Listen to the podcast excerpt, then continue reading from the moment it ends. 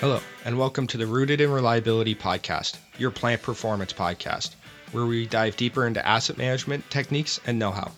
I'm your host, James Kovacevic, and I will be your guide to achieving industry best practice. The Rooted in Reliability podcast is here to provide you with the insights to improve plant performance and deliver bottom line results to your organization. In case you missed the last episode, you can find the Rooted in Reliability podcast on iTunes, Stitcher, and on the Reliability.fm network. Don't forget to subscribe so you'll never miss an episode. Now let's dive into today's topic. It is my pleasure to welcome Bennett Fitch to the podcast. Welcome, Bennett. How's it going? It's going good. Thank you for joining us. So, Bennett, for those that are unfamiliar with you, you are Director of Product Development and LPD Services at Noria Corporation. For those of you that are not familiar with Noria, I'm sure Bennett will elaborate on it, but you guys are the lubrication experts the oil analysis, how to properly lubricate things, how to select what to lube, all those great things. That's where you guys excel.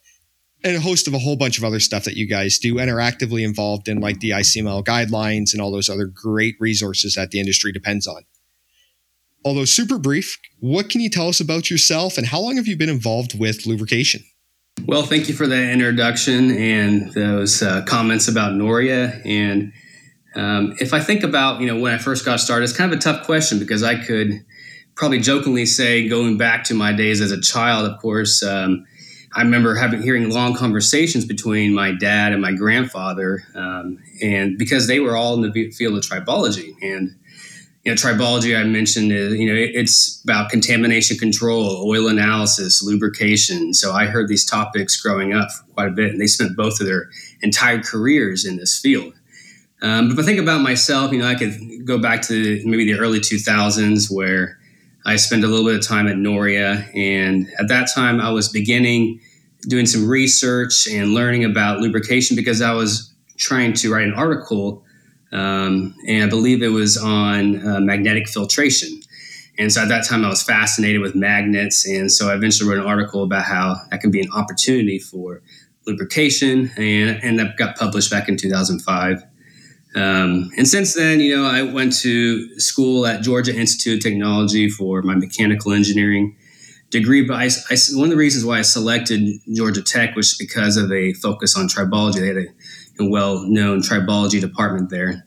Um, and during that time, I also spent some, uh, you know, different periods of summers working in oil analysis laboratories, understanding that equipment, seeing the intricacies behind how it plays a role in reliability of equipment, and it does. It's amazing to see and how the how it all comes together. Um, and then I did spend a couple years working for Navistar, and if you're not familiar who they are, they they're the parent company of International Truck and other brands out there. But um, I was a product design engineer focusing on engine designs and after treatment systems. Uh, but one of the interesting things I was involved in there was a study to optimize the oil drain intervals uh, with a major truck uh, industry. So that was pretty cool. Um, there's an article about that as well. Um, but for nearly the last 10 years, I've been working at Noria as a consultant um, and other roles, of course. And, you know, my, my, focus has been on performing with these LPD projects. So LPD stands for Lubrication Program Development. Um, and so we do these at hundreds of plants in all different industries. You know, it can be manufacturing, power plants, refineries, pulp and paper, chemical, you know, the list goes on. Um, and we get to hear not just, you know, how this program is developed at the plants, but, you know, what are the common challenges they experience? And they're putting a lot of investment in this. So they, they put their, their heart and soul into it for a period of time. And, and sometimes it's not so much about, you know, how hard is it to get lubrication right, because it can be, but how easy it is to get it wrong. And, you know, we need to make sure we point on that quite a bit. Yeah, absolutely. You know, a lot of the clients I work with, you know, they're look, asking questions around lubrication program. How do we set this up? Why is it important? Why do we got to invest in filtering oil? We buy it. It's clean. Yeah. Right. They're asking these types of questions. And that's what I want to talk about is why is it so hard to get lubrication right? Like you said, it's so easy to get it wrong. But why do organizations struggle with lubrication? Yeah, that's a good question because, you know, first off, it, it appears that lubrication has an, an image problem, I'll call it. And, and, a little bit of that maybe is due to the inherent activities that are involved. Um, but then that gets amplified by how the culture is built around things that happen in maintenance. Um, and we'll get into that. But even when it you know it does get attention, and sometimes people do see the importance of lubrication, it still is not really well understood by those end users the impact that the lubricant has on the equipment. You know what really how important that, is, and so what I've noticed is, you know, I, I specifically have been observing other successful areas of maintenance and reliability. Um, is you know, how when there's a technology enabled tool involved, um, how that has an impact in driving change. Um, and that's just more than just the tool itself or the service, but what that you know creates as an indirect benefit. And this is where I feel like lubrication has a huge opportunity. All right. Excellent. I agree. There's so many studies you can point to, whether it's from SKF, whether it's from you guys at Noria or other places that point to bad lubrication practices equals failures in the mm, field. Yeah. There's no way around it. Um, and how much it contributes, you know, is, is absolutely massive. Yeah.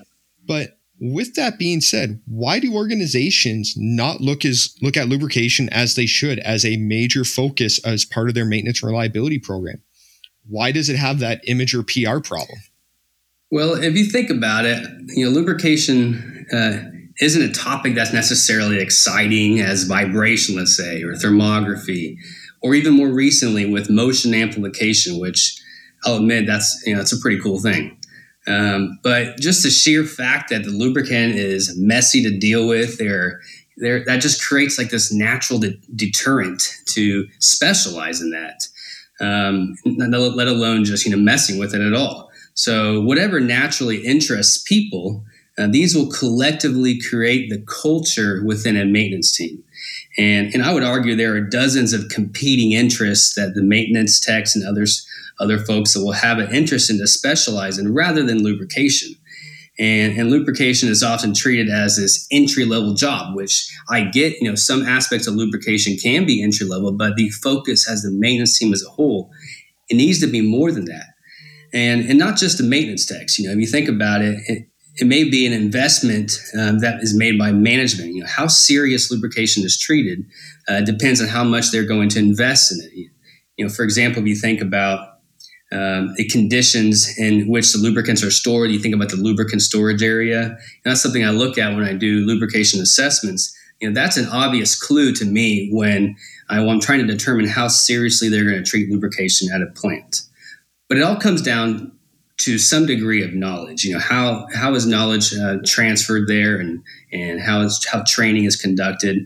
Um, but the truth is, the important areas of lubrication is not intuitive. So even for those who have been the entry, who have been in the industry for an entire career, it still is not intuitive. Yeah, it, and I wonder why. And I think part of it too, as you mentioned, it's you looked at as the new guy job. Yeah. Right. But when I started off in the field, I'm an electrician, but we were responsible for doing the motors. Okay, fine, we'll lubricate motors. We were never taught in electrical school how to lubricate motors. Yeah. How did I? How do we lubricate stuff? Yeah. How my dad taught me. You squeeze grease till you see it come out of the bearing. Then you're good to go. That's correct. Definitely not the right approach. Yeah, right? it's it's definitely treated as an afterthought. You know, even going through a mechanical engineering degree at a major university, just the topics of lubrication, it didn't occur until I got into the you know third year, I think. Um, and well, I'm talking about a mechanical engineering degree.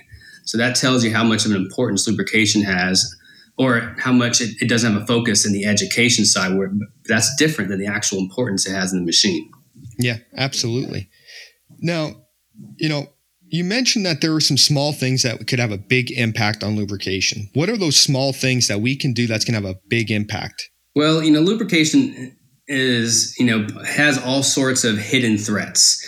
Um, and we need to be ready to observe some of those threats. And when they are properly observed, they can become an opportunity. So the threats and opportunities things, if you think about it with any kind of SWOT analysis, um, and these aren't usually the things you can see. These small things that you can't just see. You have to be ready to observe in different ways, maybe with technology. And but if you do see it and it's easy and sticking out at you, then that's probably too late. And the machine is probably going to be nearing failure. Um, but some of these small things could be just the adjustments we make to more appropriately, effectively inspect machines and right types of sight glasses, let's say. um, if the machine has a sight glass at all. But when it does, you know, is it even giving you the opportunity to look at the things the right way? Um, you know, use, using your own eyes and ears and everything else you can by walking up to the machine. Um, and that also plays a role in what is being taught to properly uh, know how to inspect for the right things. And it's, it's not as simple as what we obviously see by a, a low oil level. There's more to it than that. Um, and so maybe another small thing is really just simply having good training. So if anyone's been through a three day training, and I, I, certainly have because I'm an instructor for them, it's definitely a, a fire hose to the mouth. And um, how much of that are you going to retain? But if you if you really want to you know make a difference maybe dial that down to more bite-sized training that happens more frequently um, and bringing that awareness to the people uh, they don't know what they don't know right? Um, and so let's talk about machines more specifically and contamination control small things like particles particles become invisible to us without like a microscope uh, about 40 microns. So imagine a 10 micron particle. These are incredibly damaging to machines. Um, well that one let's imagine one 10 micron particle in an oil much smaller than we can see. On average that particle is likely to go on to produce 20 more particles wear particles in this case um, before it eventually gets filtered out or settled out and if you multiply that over time, and, and it's surprising that machines don't fail sooner because of this this cycle of despair. But you know, why did this particle get there in the first place? I mean, obviously, contamination can't be fully removed. It's kind of a part of just how machines are. But small changes to to maintenance practices can make a big impact in extending reliability of, of equipment. And, and, that's just contamination. You know, a similar thing can be said about how we're selecting the, the, right lubricant for the machine, or how we're applying the lubricant to the machine, or the way we're doing analysis, um, and much more, of course. Yeah, there's so many small things that can really drive it. You mentioned the contamination piece, and this is where I get a question: is when we start a lube program, do we start with training? Do we start with storage? Do we start with filtration? Where do we start? Because there's so many pieces that are almost dependent upon each yeah. other. How do we start? Well, first, don't leave your brand new oil drums out in the sun and rain. Let's start there, and then we can figure out where we got to yeah, go. Yeah, but, and that's a common one because I do see that quite a bit. And um, but it's a, it's a reality check, you know. And all those things you just said, they're they're obviously worthy to be something to start with. Um, but there are really endless of things you could do first, hardware solutions and tools you can buy.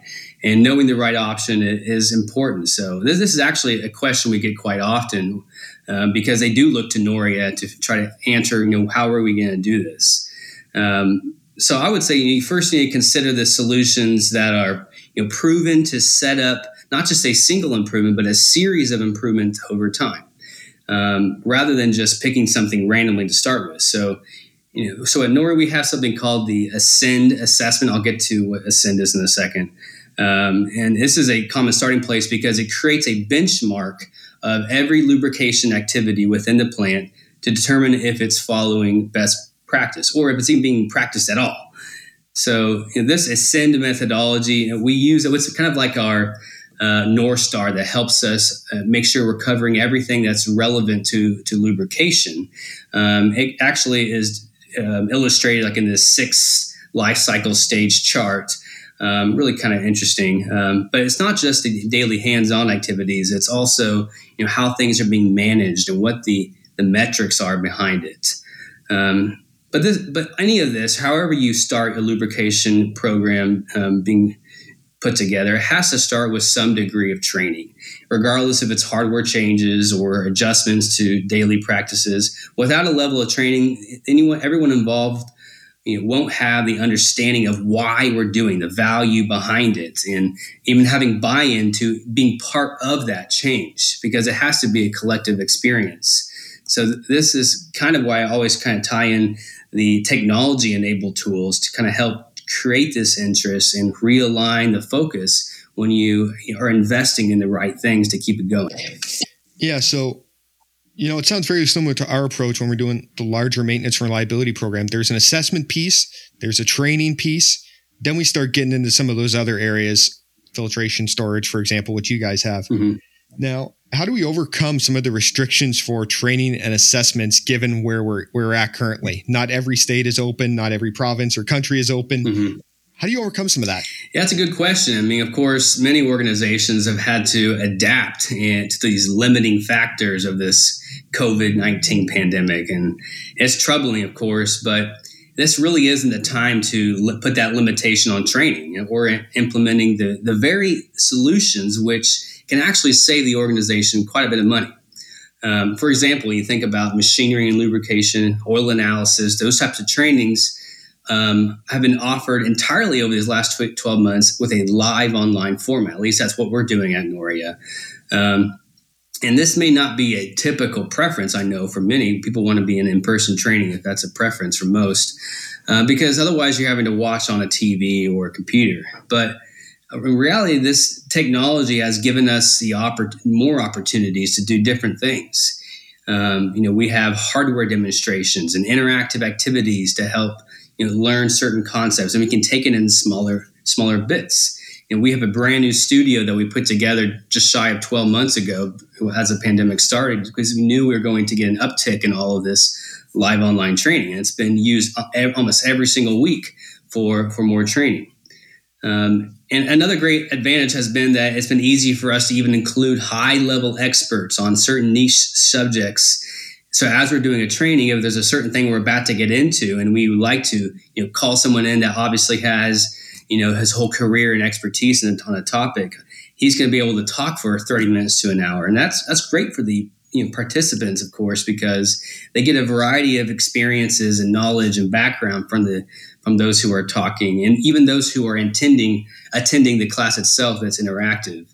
Um, and of course, now the pandemic is seeming to be on the mend for many of us, and uh, you know, we are already scheduling more in person trainings. But we now have learned so much from this experience um, that we're going to try our best to con- continue that through these in person events even actually, in fact, right now, if you think about it, one of the opportunities is right now our studio is downstairs. We have Wes Cash conducting a training, but he has these Monday trainings that is for a, a, major lubricant supplier, and there's dozens of attendees around the world calling in every single Monday for a full day training on lubrication. And they started this back last year um, after the pandemic started. Um, and was like every Monday for a number of years, and they decided to do it all again this year for that same uh, uh, group of people all across their, their organization. So we have lots of organizations that are doing that. Um, but there's more than that. This that's just training, of course. Um, we have other tools that we use to you know, enable use technology enabled solutions. Even our assessments, you know, we've been able to do those through a virtual format. All right, excellent. Yeah, we've done some assessments virtually, training virtually, same sort of thing.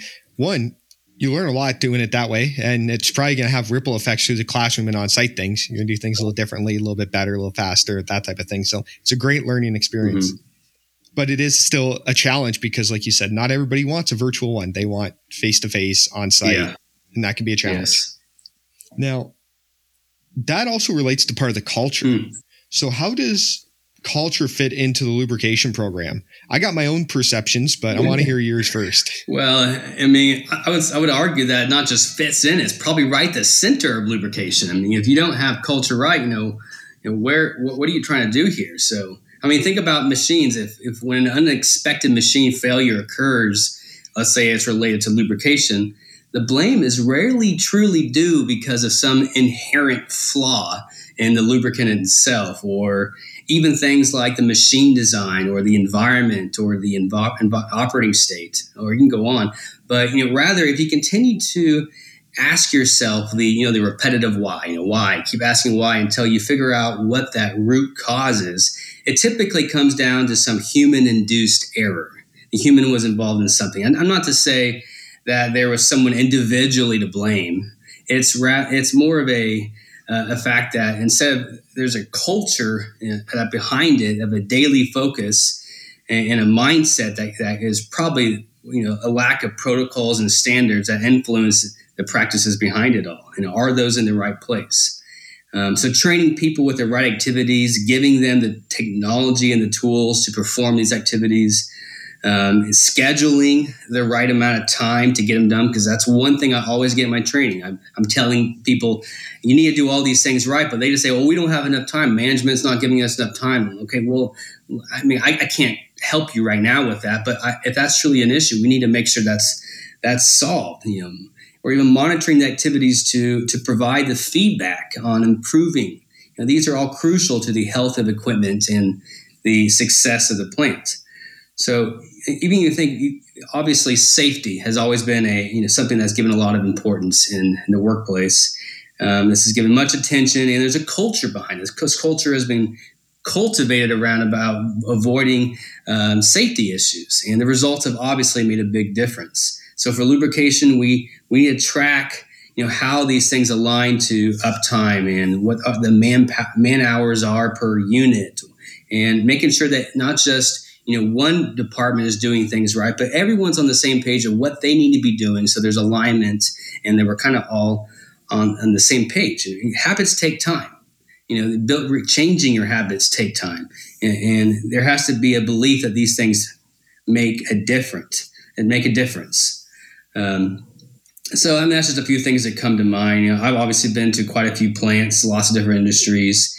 Um, but one thing's true that if you don't have the culture right, then it doesn't matter how much money you put into it, it's, it's likely not going to succeed. This podcast is brought to you by Eruditio. Be sure to check out eruditio.com for a free copy of their ebook, A Smarter Way of Preventative Maintenance.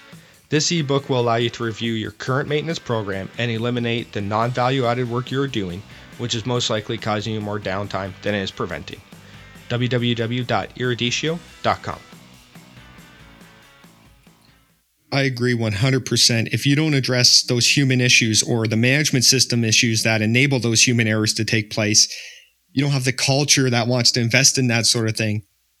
We're not going to see the results. Changing culture is very, very difficult. It's not an easy thing. And organizations that don't focus on that and instead, oh, let's just buy filter carts. Okay, great. You buy filter carts. Do people actually use them? Do they change the filters when they're supposed to? Do they make sure the things are the different ends are clean or connections are clean when they hook them up? Do they do all those things? If you don't have the culture, it doesn't matter. But they're not going to do those things, right? Yeah, I, have always seen this. Um, so I agree. This, I've seen this odd uh, thing happen whenever I do lubrication assessments. It's like it's pretty common that they have just bought a bunch of filter carts and they're all still wrapped up and unused. And I, am always scratching my head. It's like I feel like I just saw this at a plant recently, and you know we. I don't I don't know what's going on. Like why are these being used and why did it just happen right before I came on site? Eh, anyways. Yep. Yep. Exactly. It's it, but it, it, culture is the centerpiece. Whether it's lubrication, whether it's a bigger maintenance reliability program, if you don't get that right you can throw money at all these little tactical things, but I don't think it's going to give you the results you want. Very much so.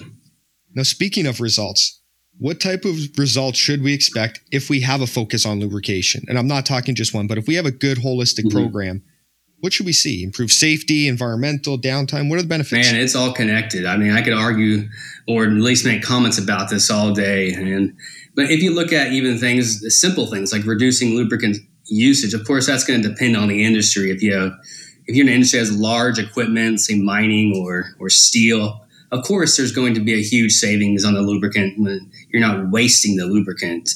Uh, of course, other industries that use a lot of smaller machines, manufacturing, let's say, well, you're probably going to lean more on the lean side of things. You're not going to focus so much, so much on that as the benefits. But overall, when you do lubrication right and the, the things that you're changing, it all comes into a, a, a where you're seeing optimized labor you know people are doing things the right way not wasting time every day and then of course since lubrication practices typically align to the, the root causes of common issues um, you're going to see a reduction in, in in repair costs over time because machines are not failing as often. We're not experiencing any of the beginning signs of those failure modes. So when lubrication is done right, well, in fact, you're actually going to be seeing less faults with vibration or less faults with thermography and other condition monitoring technologies because you know right things in lubrication will kind of solve those things first.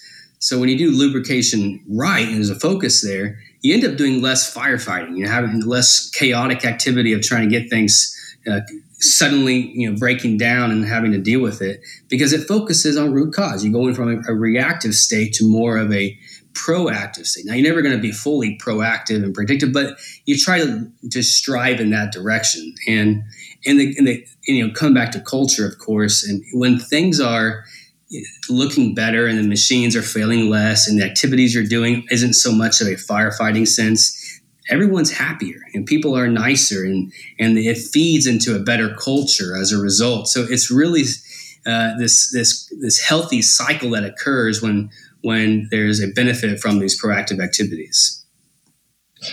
Yeah absolutely. Like you said it has this ripple effect. Less breakdowns equals less firefighting which means more time to do more proactive things which means less breakdowns. And it's this awesome cycle and morale goes up. Everyone's you got to get started right? Um, that's the challenge taking those first couple steps and getting it started. Mm-hmm. now when some people and some organizations look at a lubrication program they see all these different pieces you know training filtration proper application oil analysis all these wonderful things. They get overwhelmed. Mm, yes. How long does it actually take to get a lubrication program in place? This is not something we can flip a switch and have it on in a week or so i'm guessing. of course. this is probably more of a journey. Yeah, that's a good way of describing it too. So, you know, I, would probably at first have to ask, okay, well, how well is this this uh, initiative being planned out? You know, of course, what is considered even in place? You know, what is the result? What is your goal with all of this? Because you know these are, these developments are typically not just a journey, like you say, but it's a continuous effort. Because once you reach what you thought was the the end goal, there there's some new things in place and, and areas that have become more obvious to improve. Um, but you know, if many times that we're involved in these lubrication program developments, um, we're just simply trying to right a ship. You know, the ship's in the wrong direction entirely. We need to right this ship and, and make sure they're moving and, and they know where north is. And so I would say that you know it probably typically takes a plant somewhere between one to three years to really tackle uh, what they need to with lubrication. But the, but the brunt of the activity is really taking place over that first three to six month period. Um, but that, that's even with a planned approach. You know, if you're not planned, you know, if you do end up becoming successful, it could take quite a bit longer. Um, but uh, otherwise you get discouraged because you end up finding barriers that, that make you feel like you're not succeeding and you start going backwards so there's all kinds of analogies i could talk about here but I've, I've seen them all and we need to make sure that we have a good plan of attack with all of this yeah i think that goes back to you know all these types of programs you're implementing you know a lot of upfront training resources planning out the project, working on the change management side of things, your risks that are potentially your barriers that you're gonna, how are you gonna overcome those? That's all that upfront work. Then once you get that, then you have to work on the culture and the accountability piece to make sure people are implementing and following the processes and all these things. And I'm glad to say you you you didn't say it was, you know, a couple months it's in place because it is that journey. Like you said, it's that one to three years. It's gonna take yeah. time to get this in place. And more importantly, make it sustainable we can make something work by putting a bunch of focus on it. But if we want to make it sustainable, yeah. we got to put all these other measures in place and provide that accountability. Yeah, if anyone says it only takes two months, then they either don't know what they're talking about or they're trying to fool you into something else. Um, but yeah, you're right. It has to be sustainable, and that's because you need to be ready for making more changes. We're making change today because of what we know t- currently needs to be done. But years from now, there are going to be new things that become apparent to us that need to be changed, and we don't know those yet. So you need to be developing a culture to be ready to change at any moment in time when when there's justification. Yep. And thinking back to one company I visited would have been last year now, right before COVID started. They had an amazing lubrication program, one of the best ones I've ever seen. You know who ran it? a senior mechanic. And he had two or three other senior mechanics, and they ran the entire thing. It was one of the best programs ever. Reason why? Not only did they own it, they had all the support of their peers and it wasn't some top down, push down thing. It's they developed, they own it, and it was fantastic. And I think that's where that culture comes in again. You're right. I completely agree. Now, what do you think makes the biggest difference in being successful with one of these lubrication programs? There's lots of different pieces. What's the magic thing? Well, honestly, I think you just answered it. it's having a lubrication champion, someone who is going to take ownership. You know, there has to be a person to point out say, this is his program.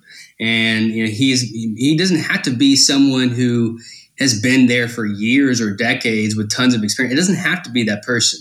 It can be someone that's actually pretty green to it all. But if they have the drive and then the the interest to make change, I'd much prefer someone like that to drive a lubrication program than someone who has years of experience and doesn't have the drive anymore, doesn't have the time, um, because that's not going to make the difference here. So it's really a simple question. Is a lubrication champion someone who's willing to not only learn themselves what needs to be done, but help convey those messages to other people, become um, you know, someone of an inspiration to others to make those adjustments. And eventually, they also had to be responsible, owning it with even when things are wrong.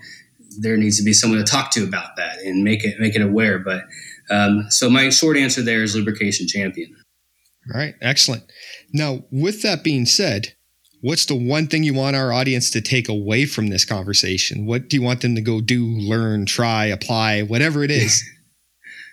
um, put single point lubricators in all your machines and walk away. no, I'm just kidding. You know, don't do that. no. um, I would, um, obviously, actually, single point lubricators are pretty cool because they there's been some new technologies that developed in that area, and so you should you, you should look into that. But anyways, you know, is it the is it the ultrasound monitored ones? There's one like that. There's those. There's some out there that are coming out soon um, that are related to having Bluetooth technology to you know work with them with a mobile app and that kind of thing. And uh, there's a lot of really cool technologies of single point. I'm not saying at all that it's going to take away what you need to do as a lubricator on the machine, um, but it's a it's a huge area of opportunity. Yep. Yep. I agree. Oh, oh I forgot. So, what I, is the real one thing? question. so, um, you know, I guess if I think about it, um, I got to think about the low hanging fruit that I typically address during these assessments, and and it could be small stuff like you know, making an adjustment to how lubricants are being transferred with the proper top up containers, or realizing all the opportunities in which machines can become contaminated, having the right breathers. If you have the same breather that's been on the machine for 15 years, I mean, do you know what's happening to that? That's cause that's a it's a disease to your machine. Um, and of course, come back to inspections. I think this is huge because um, you know, we have a, a supercomputer in our brain. We have these high tech sensors all over our body. We just need to know what we're, we're supposed to do with those when we walk up to a machine. And if our machine isn't ready as well to allow us to inspect it with the right inspection devices, um, then you're, you're losing an, an opportunity there. So if you want to you know, really make sure that you're taking advantage of what resources we already have in a facility, the, the people, um, and making some small investments, you can make a big difference with the right inspections. But typically that comes down to, to knowledge. And then going back to that, even the previous question of a lubrication champion, you know that's someone that everyone can lean on. You know whenever there's a, a, question or uncertainty with whether or not they're they're doing something correct you need someone to lean on. And if you don't have that person then you're constantly going to be struggling whether or not you're doing things right or wrong and you start developing the wrong the wrong complexes with um, you know what what the struggles are. So having a good lubrication champion and maybe it's not someone on site but it could be people from different organizations um, or you know resources even that are not just a person, but out there to give you some answer. That's got some very, very important. All right. Excellent. Well, you provided some great insights to why getting lubrication right is so hard. You know, lots of things to consider, lots of things to overcome. But before we go, where can people find out more about you? What events or activities are you involved with? Um, I think Reliable Plant is now October, if I remember correctly, or s- towards the end of the year. What else do you have coming up? Yeah, we're uh, yeah, it's gonna be scheduled. I believe it's October. I forget as well, and we had to push it, of course, because of COVID. But um, you know, for anything coming up that I'm involved with, I usually post some things on on LinkedIn about what I'm directly involved with, or I mean, I, I often have uh, some webinars on Lube PM. Lube PM, um, you know, something I've been kind of developing the last two or three years and a lot of we have lots of dozens of customers who are using it to manage the scheduling and planning behind um, all the lubrication activities, building routes, and managing. It's a it's basically a lubrication expert in a web based application in, or mobile application, and um, so it's really new. A lot of people don't know about it yet, but I'm, so I'm doing a lot of webinars on it. If you're interested, there's I, at lubepm.com is there's more information. Uh, but I, am always involved in doing trainings and other things, and a lot of that information is also um, usually available at noria.com as well. So there's all kinds of stuff. And I guess you don't you don't care about my the next time I'm playing tennis or something like that, but that's just my professional schedule. What I'm doing. all right. Perfect. We'll make sure to put links to all these different things in the show notes so people can easily click on it, get access to it, find all these things. Now, one of my favorite questions is what's your favorite resource? What's your go to resource for lubrication, culture, maintenance, whatever it may be? What's your go to resource? Well, I'm going to sound a little biased, and just to kind of a, a, a note at the beginning of this, because I, I, do get asked that question, and I can't help but answer. It's an accurate answer. Um, but one of my most favorite resources is simply our own website, machinerylubrication.com. And the reason that's the case is because if you're if you're like me, I don't have a great memory. You know, I, I can read things all day, and just a small portion of that will will stay in my brain, and and I, I constantly struggle with that. But I can overcome that by having good resources uh, that are readily available at my fingertips, and of course, internet helps with that. Um, but over the last, you know, tw- over 20 years, Noria has been publishing articles and all kinds of video content, all sorts of stuff. Every bit of that, or just about every bit of that, it has been put onto machinerylubrication.com. I'm talking tens of thousands of articles and white papers and videos. All of that's there for free and easily searchable. In fact, if you're anyone that's in the lubrication field or just a reliability field, whenever you're trying to learn something and you type it in Google, you're more than likely going to see uh, machine lubrication as one of the top links because there's just so much content there that Google is constantly uh, seeing that as relevant information. These are well written articles by experts in the field. I'm not talking just random stuff. Like these are professionals putting these together. It's funny because even the articles that I've written years ago, um, I'm needing an answer. I find out that I'm reading my own article five years later, um, teaching myself something just simply because I can't sim- seem to keep it in my brain. Um, but you know, beyond that, you know. I, am not huge into books. I have a lot of books, but I don't ever really often read books from like front to you know, from cover to cover or anything like that. I'm just I have a lot of reference materials, um, and I, I, wish I could you know give you um, insight into a couple books I like that were actually written by my grandfather. You know, he he was he wrote a lot of books on contamination control and fluid power. He he wrote dozens of books, but one of my favorites of his was proactive maintenance uh, for mechanical systems. Um, and he has another one that's called fluid contamination control. Both are always on my desk because I'm constantly going to them.